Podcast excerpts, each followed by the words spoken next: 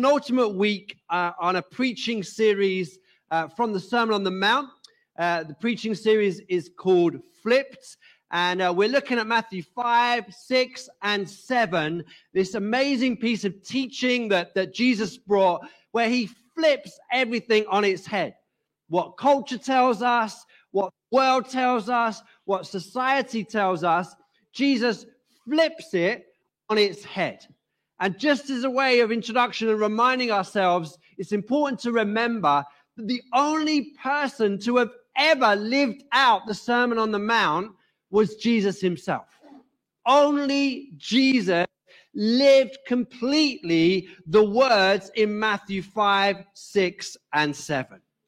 Okay, today we are in Matthew chapter 7. We're going to be reading verses 1 to 12.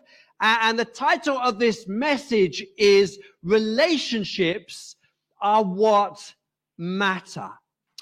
The world we live in is a very individual, individual, easy for me to say, uh, individualistic culture. It's all about me, okay? It's all about me. It's about the individual. And Jesus comes along and flips this on its head and says, well, actually, it's about relationship. It's about community. And relationship and, community is difficult. Relationship and community, even within church life, can be challenging at times. It's not always easy, but it's God's way that we live in relationship with one another. Uh, a number of years ago, before I pastored and led Hope Church, I used to run the youth uh, at the church that I was a part of in Bethnal Green. And uh, I helped take about 20 East London young people to an event called New Day. Uh, New Day is a great event. Uh, it gathers about 7,000 young people from around the country to, to a showground somewhere in the country. At the moment, it's in Norwich, but back then, I think it was in Peterborough uh, and it would gather kind of like 7,000 young people uh, for worship and teaching and loads and loads of crazy fun. Now, I was leading this group of 20 or so young people from East London. Uh, many of whom had never camped before. Uh, you know, it was, it was fun. It was crazy. It was edgy. It was good fun. We'd had two good days. And then uh, after the second day, myself and Jen uh, I don't think we were married at that time, but we were going out and we went to a mutual friend's wedding for the day. So we left the campsite. We left the 20 or so young people, the youth leaders, everything was set up. We left that Saturday morning. We went to the wedding and then we returned late on the Saturday night to back at the new day at the showground where this was all taking place. And as we arrived back at like 11 o'clock at night or whatever it was, like, and we came back to our campsite, we realized that something was very wrong. And the youth leaders were, were, were mutinous. They wanted to go home. They, they'd had enough. It had been a very, very bad day. There had been fights. Uh, there had been fallings out. Um, some of the youth leaders had lost their cool. Some of them wanted to go home. I think some of the young people were kind of really playing up, jumping on the back of these golf carts and kind of like swinging around. It was just mayhem caused by the East London young people. And so you arrive back into that context and you're like, oh, oh, okay. What are we going to do here? Are we going to give up? Or are we going to get involved in trying to piece together relationships, get people to apologize, get people to pray for each other, help each other, care for each other, say sorry, go again the next morning. It was difficult. It was tough. I remember it being one of the most difficult situations to come back into with relationships fraught. But with hard work, with determination, with God's help, we came back, we worked at relationships, and God did incredible things over the coming days. We saw young people come to faith. We saw young people healed. We saw young people set free. The point is, relationships are what matter. Okay, I'm going to read Matthew chapter 7 and verses 1 to 5 to start with. Matthew chapter 7, verses 1 to 5. Judge not that you are not judged. For with the judgment you pronounce, you will be judged. And with the measure you use, it will be measured to you. Why do you see the speck that is in your brother's eye, but do not notice the log that is in your own eye? Or how can you say to your brother, let me take the speck out of your eye when there is a log in your own eye? You hypocrite.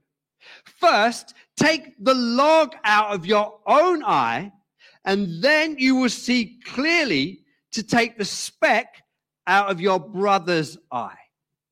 So, in terms of relationships, the first thing I want to look at is our attitude to our brother, our sister in Christ. Jesus, again, never anticipated that the Christian community is going to be perfect. That it's all going to be easy and hunky dory. People do things wrong. People wrong us. There are tensions. There are problems. So how then do we respond? When a problem arises in a relationship or in the church, what should we do?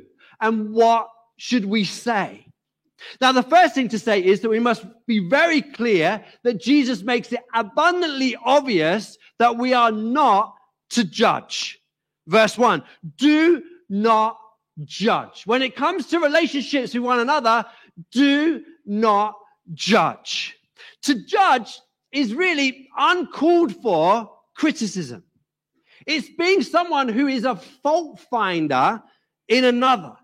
It's someone who, who is ungenerous when mistakes come up. Someone who is negative and destructive towards others. And you see, when you set yourself up as a judge over another, you are playing the wrong role. Who ordained that you can be the Lord or judge over another?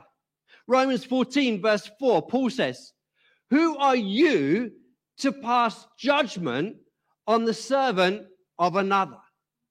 Man is not God. No human being is qualified to be the judge of fellow human beings. We cannot know the hearts, the, the, the, motives, the issues that are going on in another person's life. Verse 2 tells us that if we are judging others, there will be greater scrutiny upon ourselves. The challenge for all of us is to stop being presumptuous and stop playing God. You see, we're not to be a hypocrite. That's what Jesus says in verse 3 and 4. And he gives this little parable, this, this very famous little of like couple of sentences parable about the speck and the plank.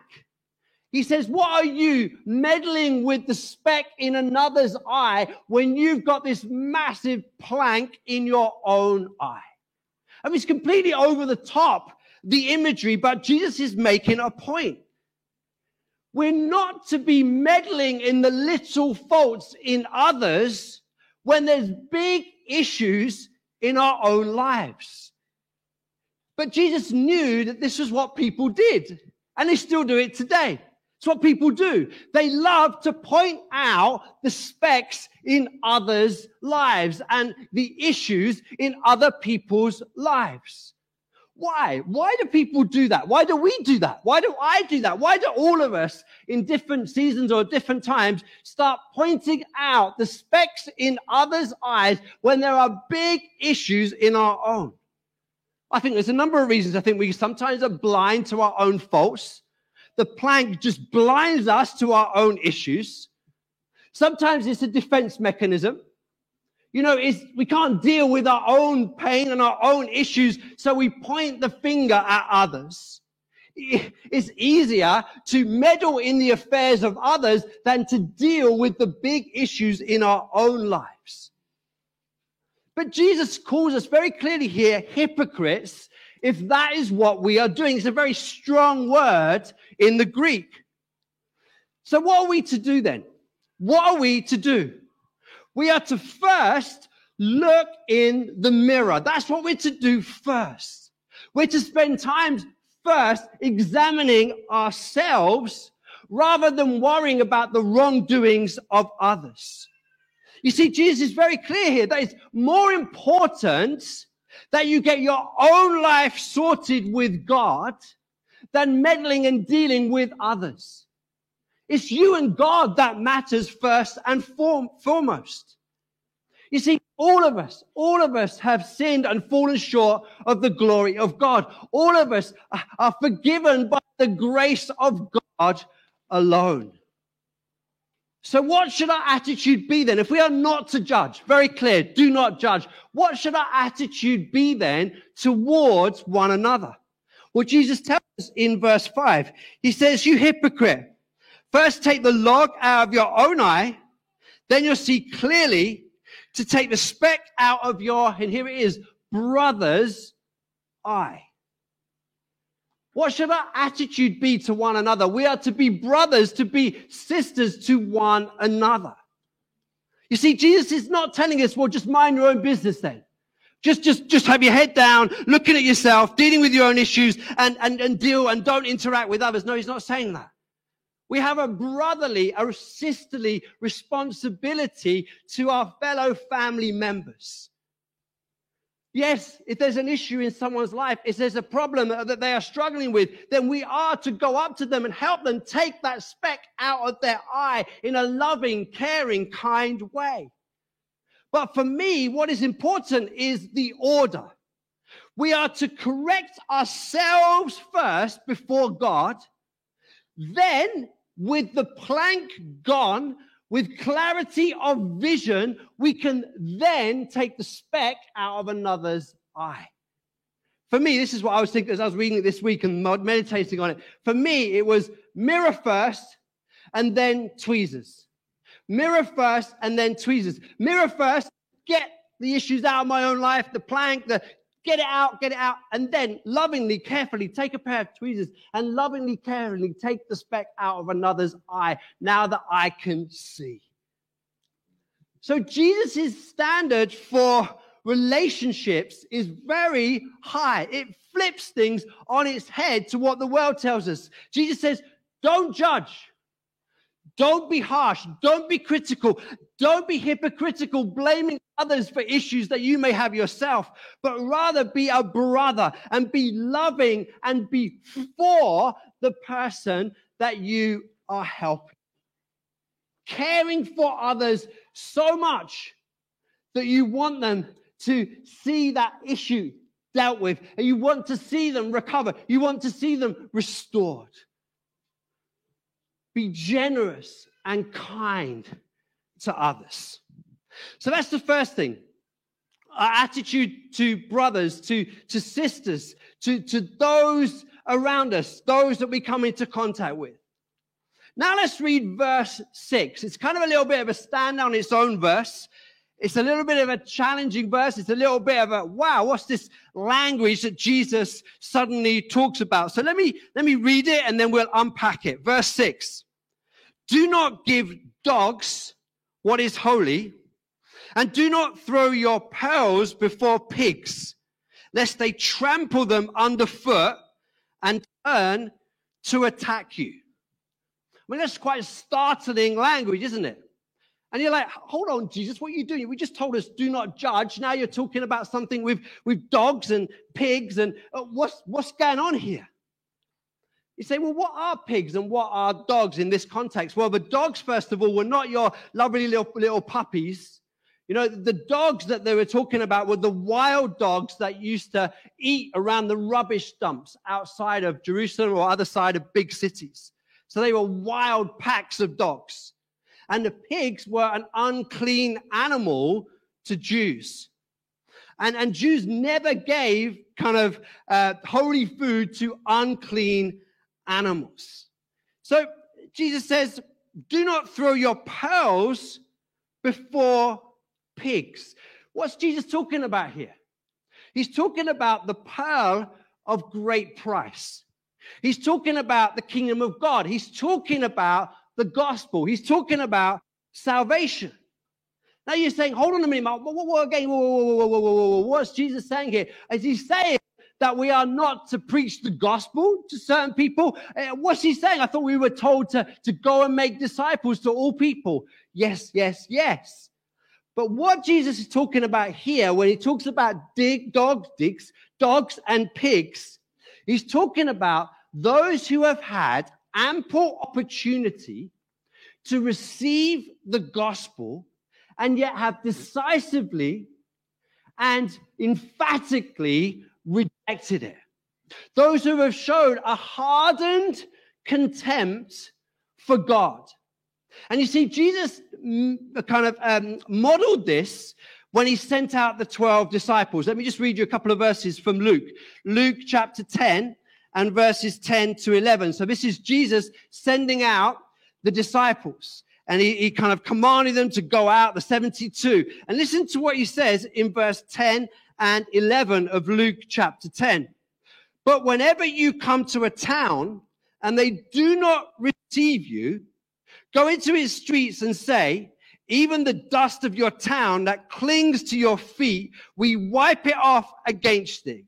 Nevertheless, know this, that the kingdom of God has come near. And then one other example from the uh, early church from Acts chapter 13 and verse 44 to 45. This is uh, Paul and Barnabas on their first missionary journey, and they've gone to the Jews first. And this is what Paul says.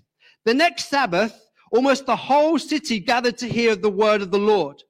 But when the Jews saw the crowds, they were filled with jealousy and began to contradict what was being spoken by Paul. And Paul and Barnabas spoke out boldly, saying, It was necessary that the word of the God be spoken to you first. But since you have thrust it aside and judged yourselves unworthy of eternal life, behold, we are turning to the Gentiles. So Paul and Barnabas preached the gospel to the Jews. They didn't want to have anything to do with it. So Paul was like, okay, fine, we're off to the Gentiles. So what Jesus is saying here, and it's something we don't often talk about, and it's a very unusual verse, but what Jesus is saying here is, look, let your words and your life and your ministry count. There will be rare occasions, very rare occasions, when you have preached the gospel, when you've given the opportunity to respond, when you've invested your life in someone or a situation, and it's time to move on. It's time to say the seed's been sown. I have told them about Jesus. It's time to move on. Now, the normal Christian duty is patience and persistence. But Jesus is almost saying here with our relationships, there's freedom to move on.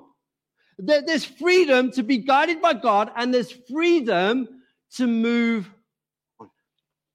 Okay, so we've looked at our attitude to one another when there's disagreements or when there's issues to be sorted. We've looked at kind of like the dogs and the pigs. Let's move on and read a little bit further as we read from verse 7. We're going to look here at our attitude to our heavenly Father. I'm going to read from verse 7 to verse 11. Ask and it will be given to you. Seek and you will find. Knock, it will be open to you.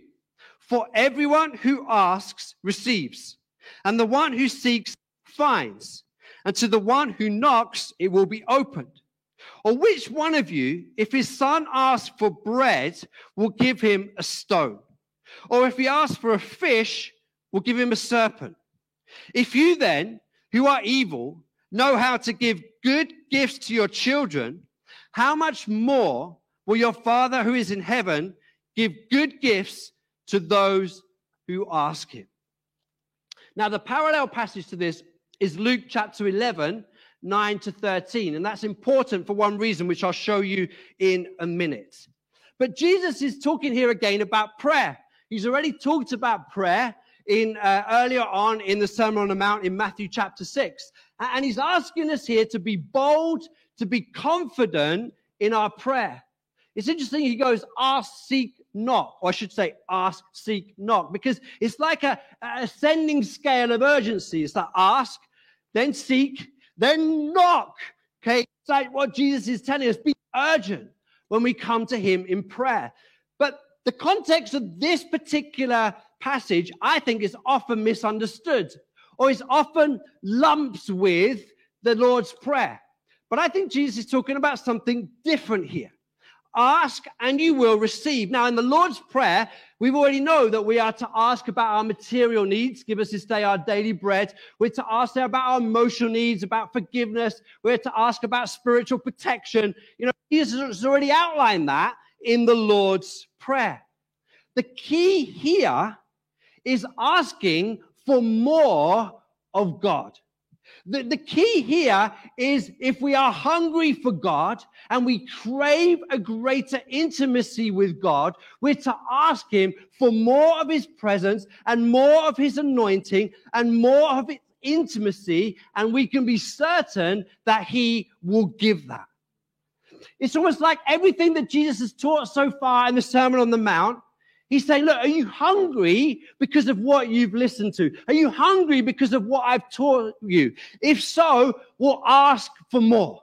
You've had a taste. You've had a kind of an appetizer. Now come and ask for more of me. Now, I want you to look. The parallel passage is in Luke 11, and there's a slight difference when it comes to this kind of portrayal when Luke says it. Because in Luke 11 and verse 13, it says this If you then, who are evil, know how much, to, sorry, know how to give good gifts to your children, how much more will the Heavenly Father give the Holy Spirit to those who ask Him? Those who ask the Holy Spirit is poured out. You see, Jesus is challenging us here about our relationship with God and about asking Him, not for our material needs. We know we can do that with the Lord's Prayer. Not for our emotional needs. We know that. Not for our protection, spiritual protection and spiritual warfare. We know that. He's saying, look, come to me boldly. Come to me and ask for the Holy Spirit. And I will pour out the Holy Spirit upon you.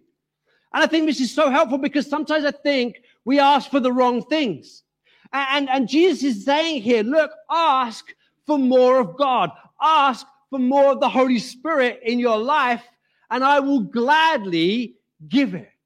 Just like a parent, even an evil parent with all their faults, will of course give food and shelter and all they can to their child. How much more will your heavenly father give the Holy Spirit to those who ask?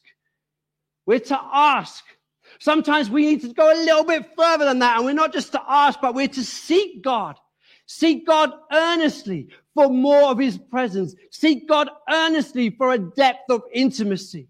And sometimes we're to go a step further. We're to knock and knock and ask and bang on the door and say, God, you said, give me more of you. God, you said, give me more of your presence and more of your spirit. We're not to give up we're to ask for more of his Holy Spirit.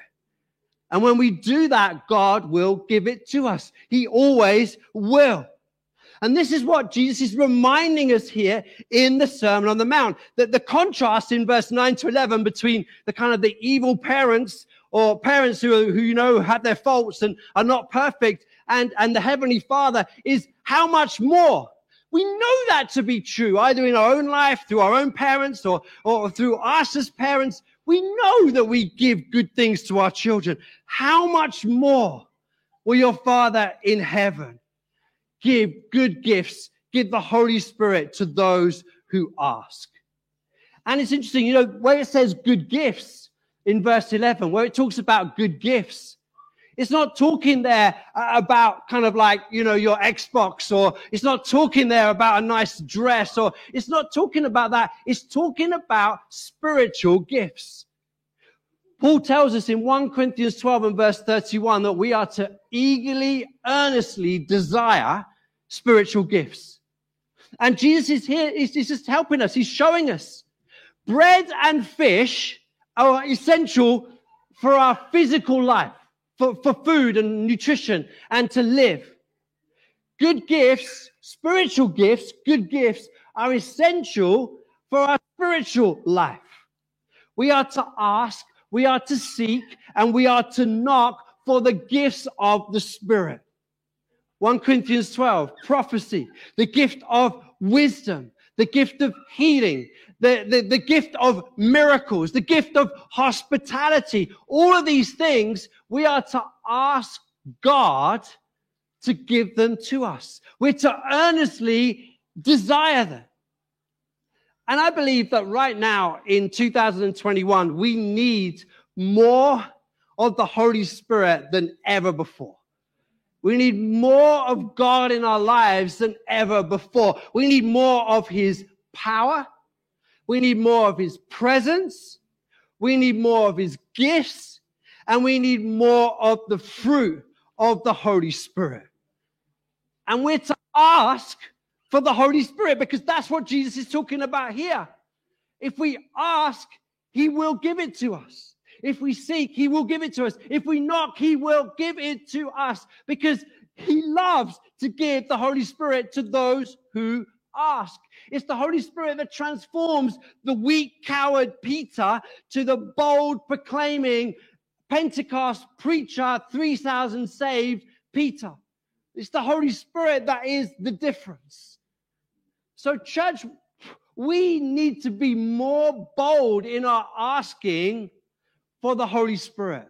Yes, the Lord's Prayer tells us to ask for our daily bread and ask for forgiveness and ask for protection. But this is another layer that Jesus is teaching us about to ask for the Holy Spirit and ask for the gifts of the Spirit because the world out there is longing to see men and women of God rise up and be boldly proclaiming Jesus, showing and demonstrating the Holy Spirit in their lives.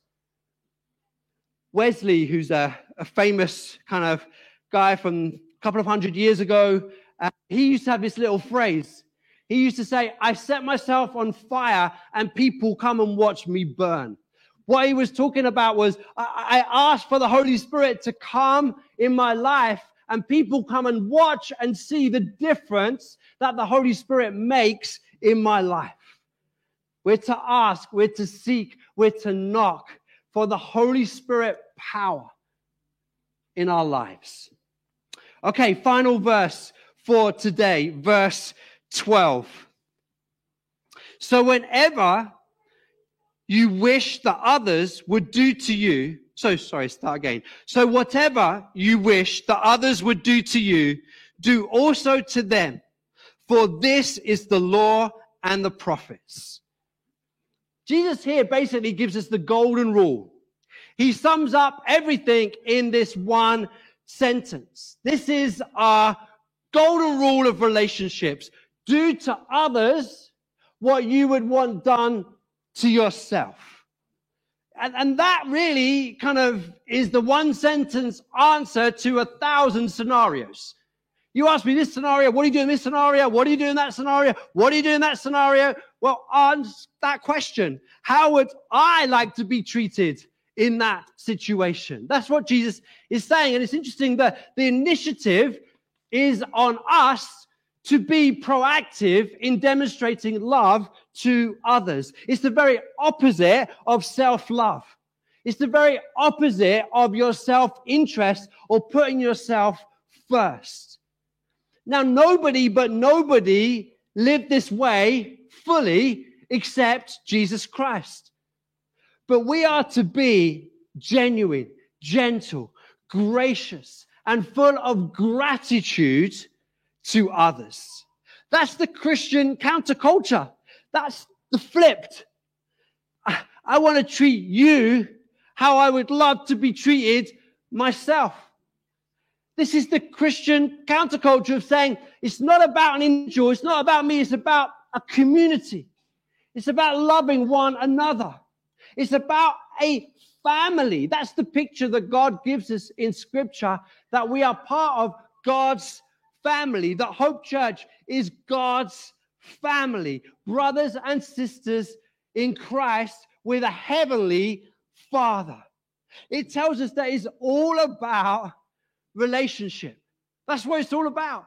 Loving one another, caring for one another, putting needs of one another in front of my own, and being in a relationship with my heavenly Father. Ask Him for more of the Spirit. Ask Him for good gifts that He would pour out upon me.